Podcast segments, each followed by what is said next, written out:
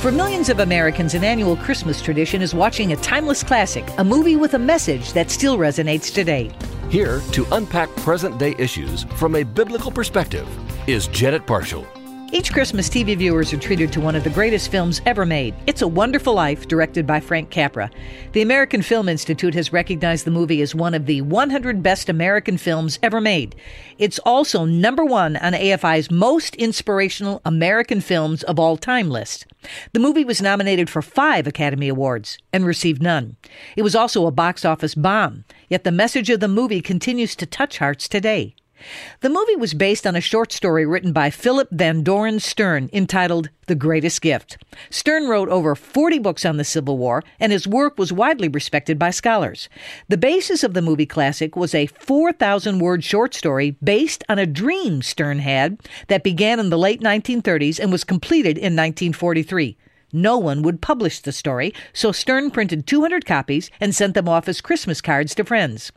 One of the cards found its way into the hands of an RKO Pictures producer and eventually sold it to Frank Capra for $10,000. In 1945, Capra visited Seneca Falls, New York, and modeled Bedford Falls after the town. In 2009, the Hotel Clarence opened in Seneca Falls, named after the angel that helps George Bailey, Jimmy Stewart's character. The film premiered at the Globe Theater in New York on December 20th, 1946, to mixed reviews, with the New York Times writing that the film's weakness was its sentimentality. When Capra was directing the film, there were several rewrites of the script, including an alternate ending that had Bailey, played by Stewart, falling to his knees and reciting the Lord's Prayer. The script also called for an opening with the entire town in prayer. Eventually, the script was finalized with the ending we all know and love. George Bailey's friends arrive and sacrificially give to help their friend in need. But the power and the universal appeal of the film is made most evident during the scene where, in utter desperation, Bailey whispers a prayer expressing his own frailty as a man and his complete need for God's help. God answers the prayer in a most unique way in the movie, as he so often does in real life.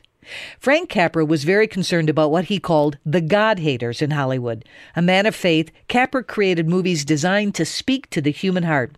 In a 1946 interview, he prophetically stated that his Christmas classic was designed to combat a modern trend toward atheism. I'm not so sure that each time a bell rings, an angel gets its wings, but I am sure that each time we pray, God hears and God answers. That's my opinion. I'm Janet Parshall. For more information, go to janetparshallcommentary.org or email us at janetparshallcommentary at moody.edu.